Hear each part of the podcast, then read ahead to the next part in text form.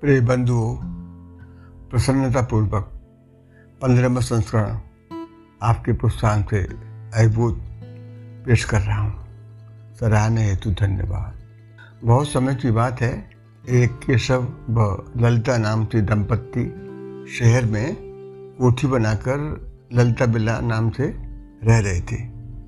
उनके कोई संतान नहीं थी।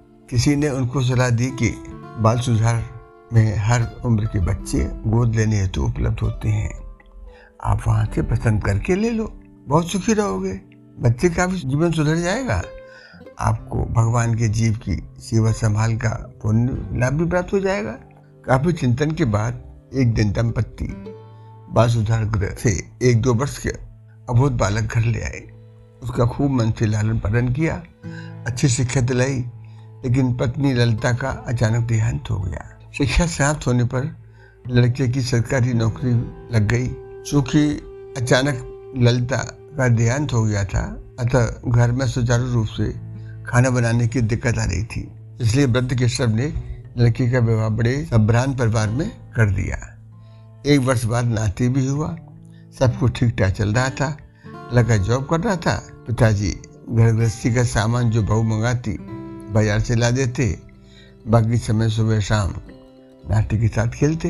एक दिन बहू ने ससुर को हमेशा की तरह पाँच सौ रुपये का नोट देकर सब्ज़ी लाने बाज़ार भेजा। रास्ते में एक मेडिकल स्टोर में एक लड़की स्टोर मालिक से पूरी दवा लेने की आग्रह कर रही थी और स्टोर मालिक पैसे पूरे न होने के कारण पूरी दवाइयाँ नहीं दे पा रहा था। अचानक वहाँ वृद्ध के पहुँचने पर वृद्ध ने पूरा वाकफा समझ दुकानदार से बिल की रकम जाननी चाहिए। जो उसने चार सौ अट्ठासी रुपये होना बतलाया है। जिसको वृद्ध केशव ने अपने पास से पाँच सौ रुपये दुकानदार को देकर सारी दवा खरीद ली और उस लड़की से कहा कि यह दवा ले जाकर जल्दी से जल्दी अपने पिता का इलाज प्रारंभ करो। एवं अपने पैसे भी जो काउंटर पर रखे हैं, उठाकर अपने साथ ले जाओ, काम आएँगे। तथा खुद बिना सब्ज़ी खरीदे घर लौट आई रात को डिनर में बहू ने घर में सब्ज़ी न होने के कारण केवल दाल बनाकर डाइनिंग टेबल पर सजा दी। पति ने जब जानना चाहा कि आज खाना इतना नीरज क्यों है भाई तो बहू ने सारे दिन की घटना बतला कर कहा कि पिताजी को हमारी कोई परवाह नहीं होती। वह तो सब पर उदारता से ही पेश आते हैं। तब पति ने कहा कि पिताजी को और पैसे देकर दोबारा सब्ज़ी पका सकती थी। तो उसने कहा कि उनका क्या है? किसी पर दया कर पैसे खर्च कर देते। इस तरह घर में तनावपूर्ण बात बना बना देता है।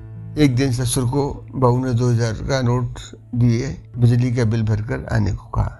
तो वह बिल में नोट संलग्न कर कुर्ते की साइड जेब में रख बिल जमा की लाइन में जा लगी। लेकिन इतफाकन लाइन में लगे एक व्यक्ति ने बड़ी चालाकी से नोट उनकी कुर्ते की जेब से निकाल कर भाग गया।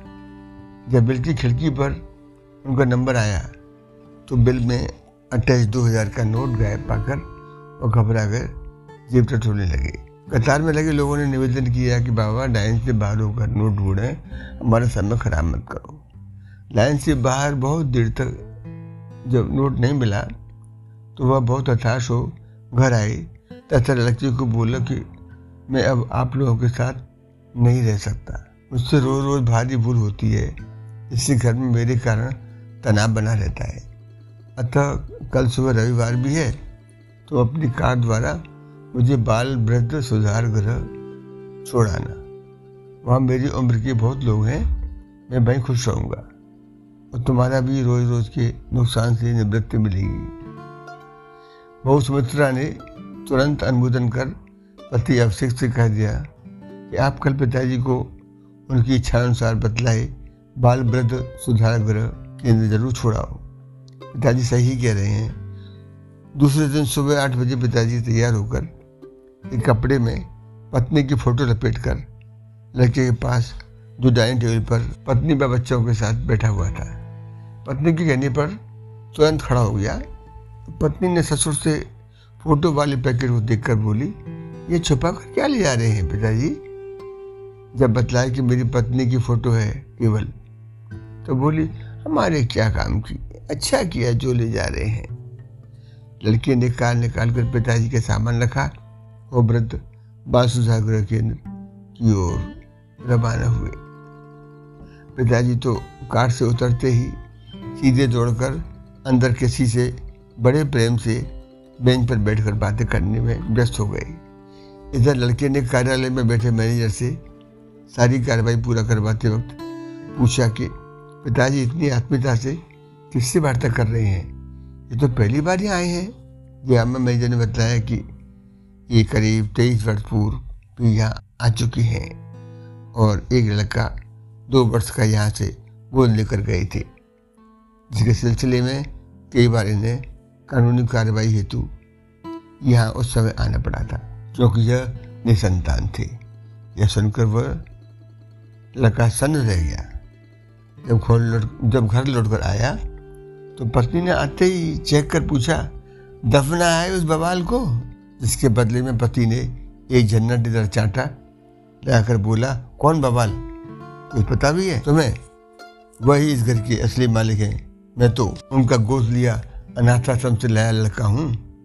उस देवता ने कभी भी अपने व्यवहार से हमें मालूम ही नहीं पड़ने दिया। और अंत में अपनी सारी संपत्ति भी चुपचाप हमें सौंप कर खुद अनाथाश्रम को रहने को मजबूर हुए। आज तुम तो मुझ अनाथ से शादी करती क्या? मैं जो कुछ भी हूँ, उनकी दयावशी हूँ नहीं तो सड़कों पर झूठे दोनों चाटता माँगता फिरता होता।